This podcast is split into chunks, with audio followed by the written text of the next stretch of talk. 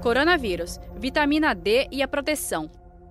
Mas tem a ver aqui, eu estou falando isso não é à toa, porque a Analu pergunta: deficiência de vitamina D, exatamente por falta de sol, pode ser um fator de risco para a infecção por coronavírus? Vi que saiu uma pesquisa sobre isso.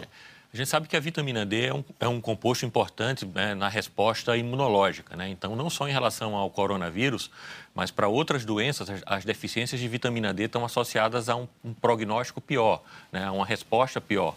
O que não significa que se você tomar mega doses de vitamina D, como em alguns momentos a gente viu né, é, pessoas é, mal intencionadas, charlatões prescrevendo imunoshots e outras soros, soros da imunidade, que isso daí vai, vai te proteger. Então é muito importante a gente saber que não adianta eu tomar uma dose mais alta de vitamina D ou de, ou, ou de vitamina C como uma forma de reduzir o risco de se infectar é, pelo coronavírus. Né? A única forma de reduzir é o afastamento social mesmo. Saiba mais em g1.com.br barra coronavírus.